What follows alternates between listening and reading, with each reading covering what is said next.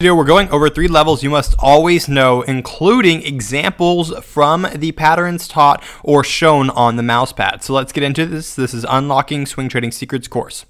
All right, so guys, you probably heard this quote before, but it is true. Failing to plan is planning to fail. So this is why we must create a plan with our three levels and know what's going on. So again, I'm going to teach you what these three levels are, as well as what they are for each specific pattern on the mouse pad so that you can learn how to use the mouse pad to be more efficient and a more profitable trader. So let's jump in. What are the th- uh, what are the three levels? The three levels are buying. Where are you planning on buying the stock at? What price?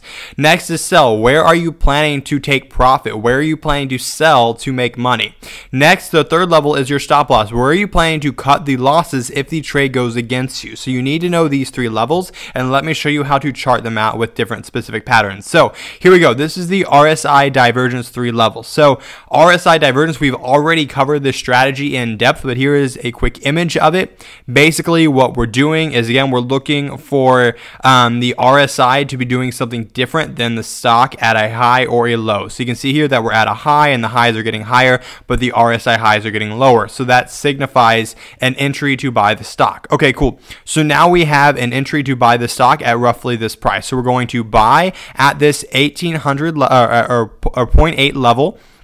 And then where is our stop loss going to be? Well, we're shorting, right? We want this stock to go down. So we're going to be looking for puts or inverse ETFs, correct? And so again, this also works for the downside. Just reverse what I'm saying or flip what I'm saying, right? So if we're looking to make money on the downside, then we're going to have our stop loss up here, which is where the previous high was. And so again, we have our stop loss here and our take profit is going to be at the next support level. The next support level comes into play around 0.78. So all the way down here. So we have a take profit at this level, a stop loss right here, and an entry right here. Now, again, if this is flipped, um, then again, if this is upside down, then again, this would be um, our stop loss, but it'd be down at the bottom. We would enter here and we would shoot for the next resistance level. So those are your three levels. I'm going to buy, stop loss, and take profit. And again, those are your three levels, and you must know those before you enter any trade. Here's for the triangle breakout. Okay, so you see a, a, a previous trend. You see the stock starting to trade in the range.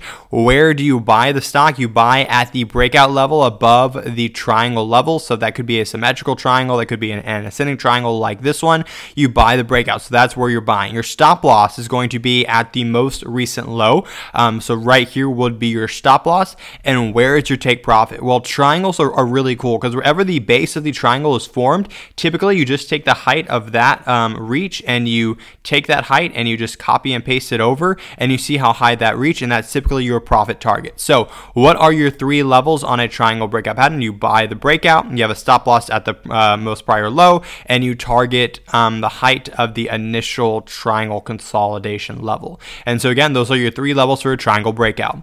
What are your three levels for a moving average? Very simply, if you're buying the bounce or break above a, a, moving average, it works the same way. Let's say we break above the moving average, you're going to buy, you're going to set, uh, set your stop loss at roughly 3% because most stop losses go at 3% by default unless the stock moves a bit more quickly. Um, but again, the Impeccable Stock software will show you the best place to put your stop loss for that stock based on the volatility. So anyways, let's say here we're going to go to our most recent low. So that's going to be right here. So buy here, stop loss here, and our take profit on a moving average is kind of different. Our take profit on a moving average is more of a go with the flow type deal. So what we're going to do is we're going to stay invested until the market closes below this this blue line. So we're going to hold, hold, hold, hold, hold, hold. It closes below it right here. So then our take profit would have been right here. So that's ideally how we do it. It's hard to kind of guesstimate take uh, take profit on a moving average play, um, but again, we just follow the moving average and then we get out when it's no longer trending up. Resistance breakout, So one of my favorites here. So again, once we find an area of resistance that we're having consolidation at, we wait for it to break above. When it breaks above that resistance level with a strong green candle, that is our buy level. Where's our stop loss? Well, like most stocks, it's going to be at our prior low. You can see here that we reached lows around 1.3. So again, this is our prior low. And again, our take profit is going to be either the next resistance level we have, if we have one, or we're simply just going to take um, the most prior run up. So you can see here that it ran up from here to here. We take the distance of this and we can kind of extrap we can extrapolate it out to this to kind of get what our average um, wave or trend seems to be. So the average trend of this was about here. Um, and then again, we kind of got that next average trend run up. So that's are your three levels on a resistance breakout.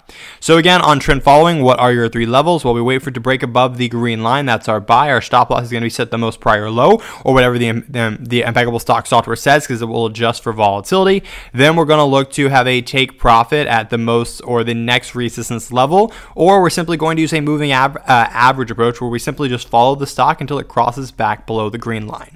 So that's your three levels for trend following. So to summarize, trading is about numbers. If you don't know your numbers, you will lose. Always know your three levels. Again, guys, these are the three levels for all the main patterns on the mouse pad. So please take full advantage of it.